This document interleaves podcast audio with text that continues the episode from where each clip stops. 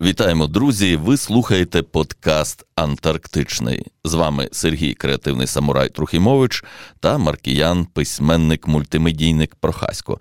І у нас зараз міжсезоння. Книзі Мрія про Антарктиду ми присвятили наш перший сезон подкасту Антарктичний.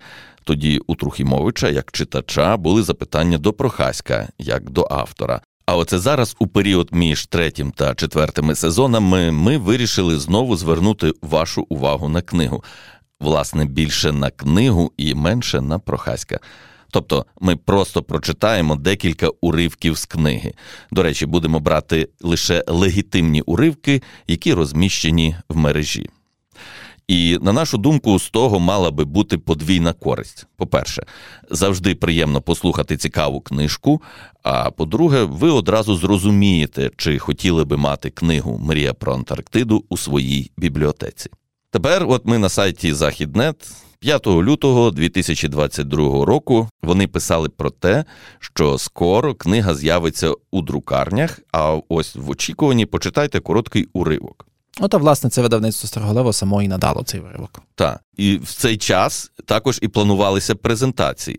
Ну так. Але 24 лютого почалося повномасштабне вторгнення. І чи відбулася якась презентація книги, ну якою ти собі її уявляв? Врешті відбулася, але ну так як можна було б це уявити. Напевно, ну от власне така у Львові така велика за участю видавництва. Так, це було в копальні кави, коли там було власне так оголошено, і така вже дуже така. Ну така... можна сказати, що офіційно книга у Львові вже була... все ж так. таки вже представлена. Так, була. так, бо були ще такі нішеві презентації, от, наприклад, в кав'ярні, там в товаристві, та чи така еко-презентація, бо в книжці заторкується теж е, питання зміни клімату, і ми робили власне таку презентацію з фокусом на на зміни клімату і, і таке інше було таке відчуття, що треба щось робити, щось презентувати, якусь культурну діяльність теж робити. Також були в інших містах довкола Львова, але е, те, чого ще не відбули, що те... значить довкола Львова? Це в Рудно, в Винниках? в доступності, якісь такі досить швидкі і близькі, і і те, що просто це я так їздив по своїх справах і заодно організовував презентації. Це Ужгород, Мукачево, поблизу Львова,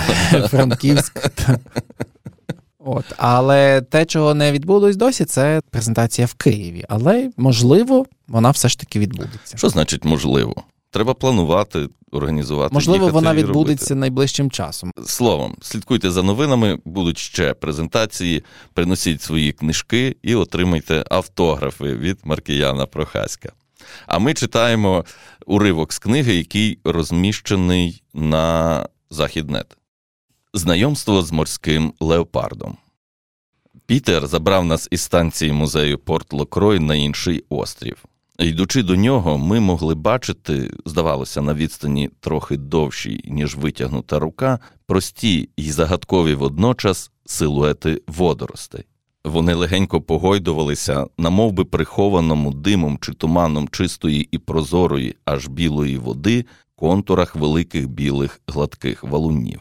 З них було збудоване дно. Більшість із нас залишилася на цьому острові на доволі довгий час, решта подалася на яхту.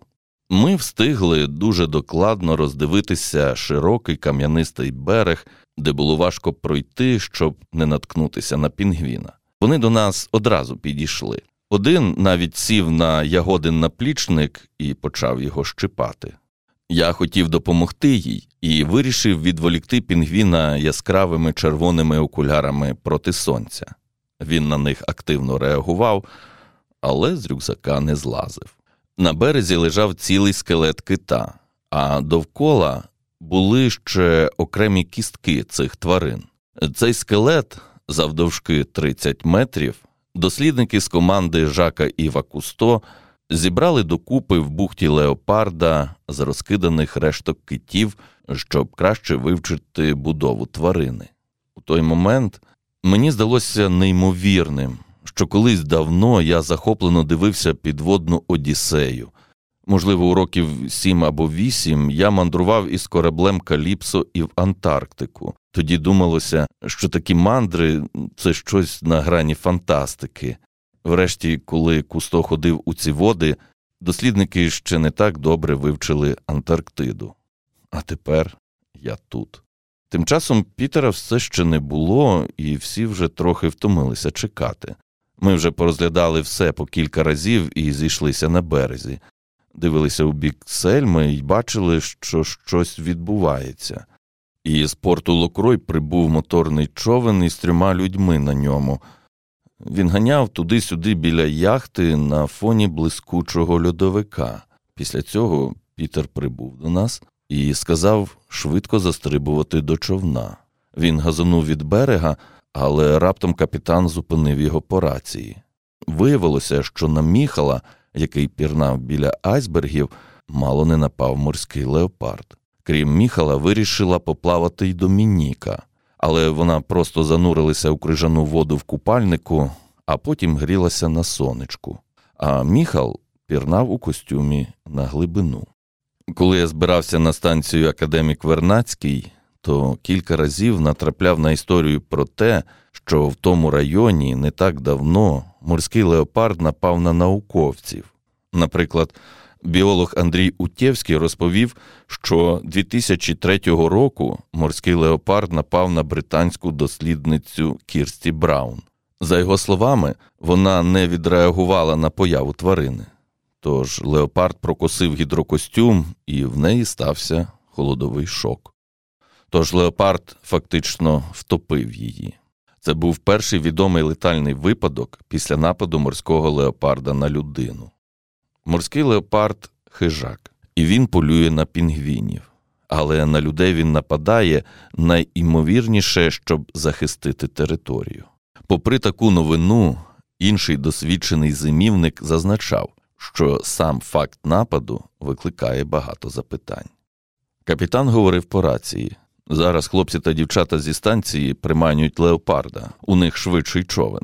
Коли леопард попливе за ними, пливіть до сельми і швидко залазьте на борт. Якщо встигнете витягнути ще й човна з води, буде добре, але головне самі вилазьте на борт.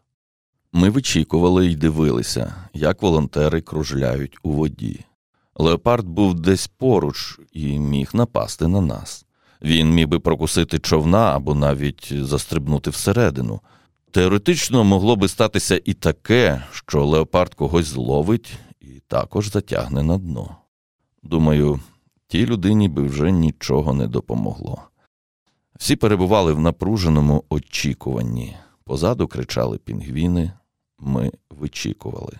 Раптом капітан дав команду їхати, і Пітер на всій швидкості помчав до борту, але леопард вже рушив до нас. Ми один за одним застрибнули на сельму як ніколи швидко, і одразу до канатів на лебідках, щоб підняти з води човна. А леопард тут як тут. Думав, він прокусить понтон, але тільки злісно покружляв поряд. Він видався мені дуже красивою істотою із милою мордою, величезною пащею й очима, як у собаки розбишаки, що хоче погратися. Український біолог Артем Джулай розповідав, що особливо поганятися за човном і погратися у бульбашках повітря люблять молоді особини.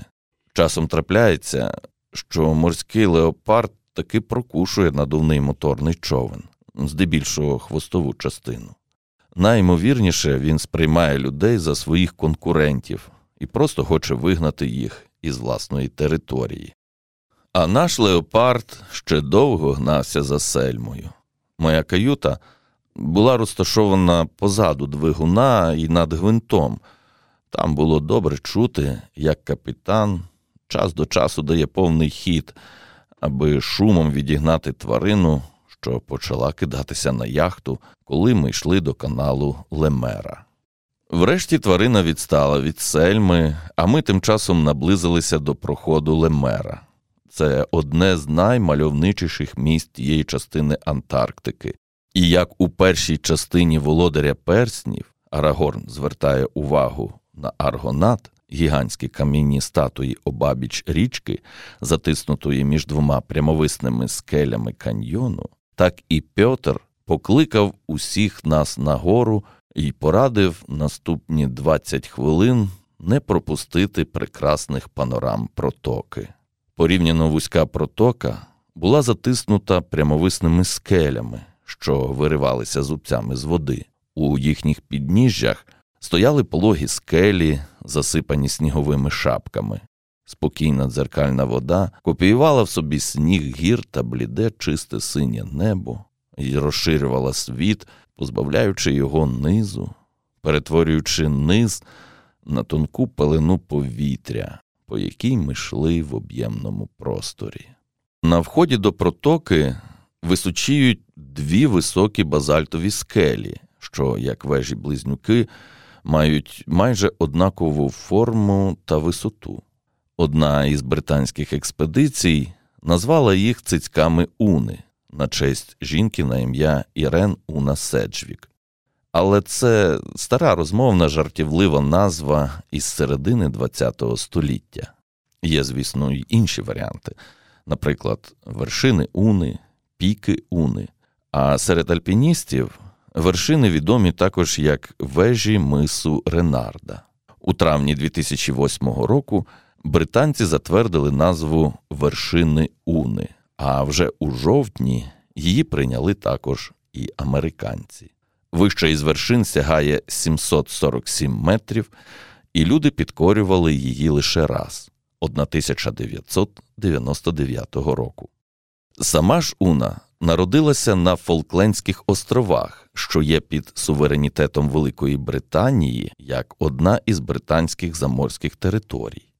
На ці острови також претендує Аргентина, і 1982 року через цю територію між нею та Великою Британією відбувся збройний конфлікт, у якому перемогла остання.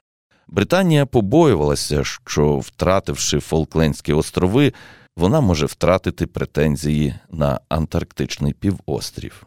Ірена Уна Седжвік працювала у 1949-1950 роках на Фолклендах секретаркою у службі залежних територій Фолклендських островів.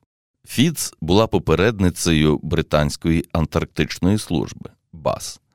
Перетворення відбулося 1962 року.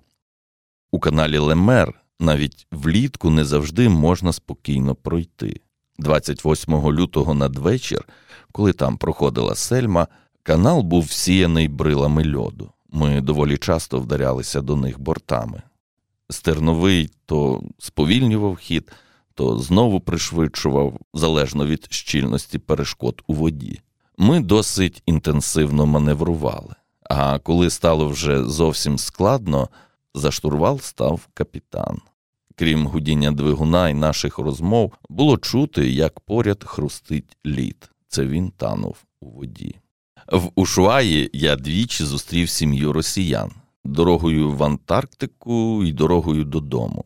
Чоловік, дружина і їхні доньки вже п'ять років мандрують світом на яхті.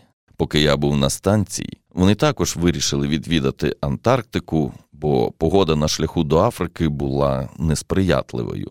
Їхнє порівняно нове судно із пластиковим корпусом не впоралося із льодом у протоці Лемер, і їм довелося розвернутися, не дійшовши якихось кілька кілометрів. Коли ми пробилися через канал і ще трішки залишилося до станції, то обговорювали подальші плани. Все закрутилося несподівано. Домініка, Агнешка і Міхал не захотіли йти сельмою на південь, щоб там дивитися на чергових пінгвінів. У них виникла ідея висадитися на континент біля острова Расмусен, урізноманітнити свої враження і побути у спокої на суші в малому колі людей. Там є аварійна хатинка. На щастя, частіше такі будиночки використовують для запланованих акцій, наприклад, для ночівлі під час тривалого збирання зразків. У цьому ж випадку її заселило трійко мандрівників, що вирішили піти на два дні у гори. Вони мали гірське спорядження, а капітан видав їм чудову пайку їжі, металевий посуд, пальник для приготування їжі, ножі, рацію і інші потрібні речі. Ще на початку плавання я дізнався про те, що сельма піде на південь і до того ж візьме частину дослідників із академіка Вернацького, щоб підкинути їх на далекі острови. Потім я згадував собі історію про еліксир щастя із книги про Гаррі Поттера. Авторка майже нічого не вигадала, пишучи про нього. Адже еліксир діяв так, як інколи діє інтуїція, натхнення, вів того, хто його використав у нелогічному, на перший погляд, напрямку. Тож я запитав, чи можу не сходити на станції одразу після прибуття, що було б логічним. Натомість помандрувати зі сельмою далі, бо мені здалося, що так я зможу не лише більше побачити, але краще познайомитися із науковцями. Частково це обернулося одним із найглобальніших інтерв'ю на станції. Капітан погодився, пожартувавши, що якщо мені не залишиться місця, то я зможу, як наймолодший, поспати в кухні. Але місце знайшлося, так? Та, я в кухні спав. Такий. Це один раз було так не дуже затишно. А всі інші рази на яхті, до речі, дуже зручно спати. Більше уривків не є, але і цього достатньо, аби скласти враження про книгу Мрія про Антарктиду. А якщо вам буде мало книги, слухайте подкаст Антарктичний. З вами були Сергій Креативний Самурай Трухімович та Маркіян, письменник мультимедійник Прохасько. І у нас зараз міжсезоння.